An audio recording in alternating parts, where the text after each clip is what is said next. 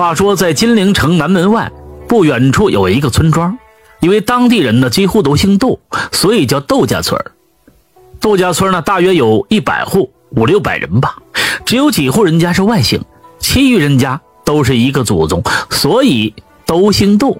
不过大家虽然出了五福，还是很亲的。康熙年间，窦家村出了一个能人，他精通术数。擅长寻龙点穴，能找到风水宝地。由于此人呢已经年过六旬，我们就叫他窦老汉吧。一开始的窦老汉呢只是在本地有名，后来他名气越来越大，很多附近的村民乃至千里之外的人都会找他看风水。凡是找窦老汉看风水的人，后代没有过不好的，有钱的会更加有钱，或者还有权；没钱的人家。也会慢慢的变得有钱，实在命里没有钱没有权的，窦老汉也能找到好地方，让他们可以避免灾难。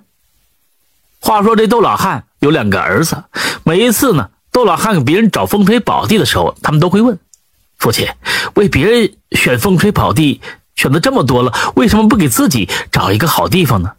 万一哪天不幸了，我们也能为您下葬，你也能保佑子孙后代呀。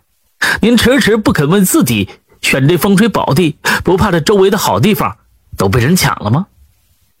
而每一次儿子问完的时候，窦老汉都会大笑，说道：“其实啊，我已经为自己找到了最好的风水宝地，远在天边，是近在眼前。”两个儿就问：“那到底在哪里呀？”但窦老汉又不肯说明，总是说：“天机不可泄露，到时候我会告诉你们的。”就这样过了几年之后，有一天，这窦老汉病重，请一些医生也没有治好。眼看他病得越来越厉害，这两个儿子也不想请名医来看病，只是一味的问他：“这风水宝地在哪儿？该怎么下葬？”窦老汉欲言又止，儿子反反复复的问了好几次，窦老汉觉得自己真的活不了了，这才说了出来。他叫儿子关了门窗，小声的就说。我找到风水宝地呀，就在我们家房子后边。只是我很担心你们不肯听我的安排。两个儿子赶紧磕头就说：“父亲之命，我们哪里敢不听啊？快请父亲说吧，我们绝不会违逆您的命令的。”于是窦老汉把风水宝地在哪儿就说了出来，又告诉儿子：“我死以后呢，你们在风水宝地把我葬，切记不要把我放在棺材里。”也不要给我的尸体裹上棉被或者棉衣。很多地方的风俗呢，人死了要脱了衣服，然后呢直接裹棉被或者穿棉衣棉裤。把那片风水宝地呢深入啊挖八尺深，然后把我的尸体呢面朝东，头下脚上放在挖好的地方，然后用土盖好就行了。对了。最后一定要关门七七四十九天，你们才能出去。如果你们不按照我说的话，那就不要把我埋在这里。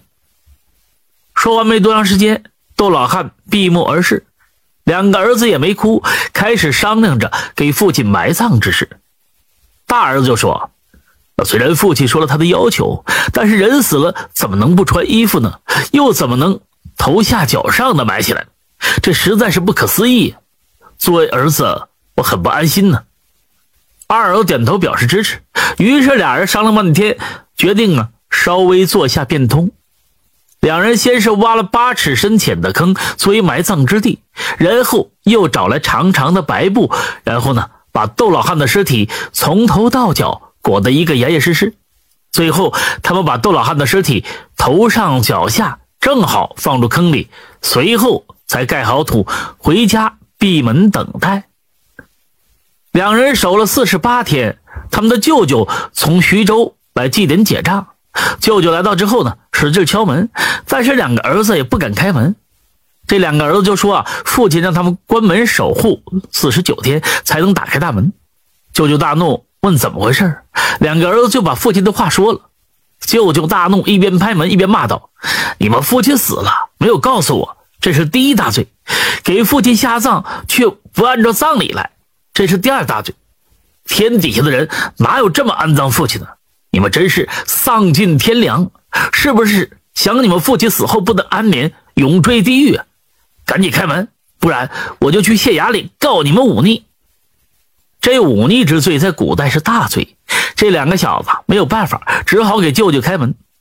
进了屋里之后，舅舅就开始大闹，说一定要把姐夫的坟给挖开，重新安葬。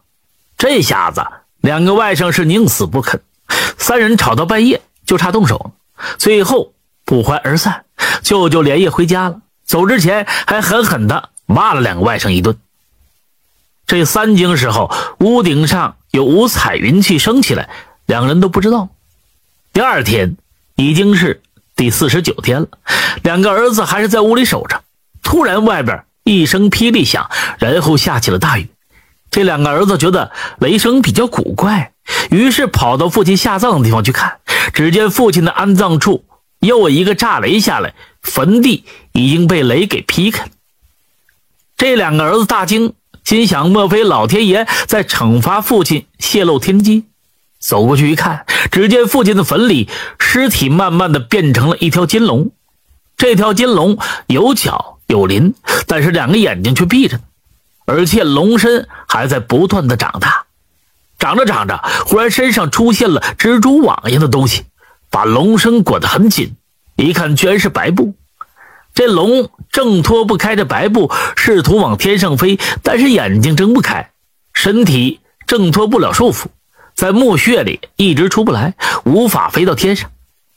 没多一会儿呢，又一道闪电下来，劈中了龙头，这龙直接就烟飞云散了。再看墓穴，窦老汉的尸体已经糜烂了。两个儿子大惊，赶紧把窦老汉的尸体又埋了起来。不久之后。两个儿子梦到父亲，梦中窦老汉怒斥儿子说：“蠢，太蠢了！说过了一定要头下脚上，不着一丝一缕安葬，为何非用白布缠着？为何要倒过来埋我？真蠢啊，真蠢！自以为聪明，害死了你爹我呀！我若成龙，定保你们富贵平安，长寿多福，子孙延绵。这下可好，风水宝地变兄弟。”都没了，什么都没了。几天之后，人们发现窦老汉的两个儿子死在了家中，两人也没有成婚，因此窦家就绝后了。而远在徐州的舅舅暴毙而亡，儿孙无事。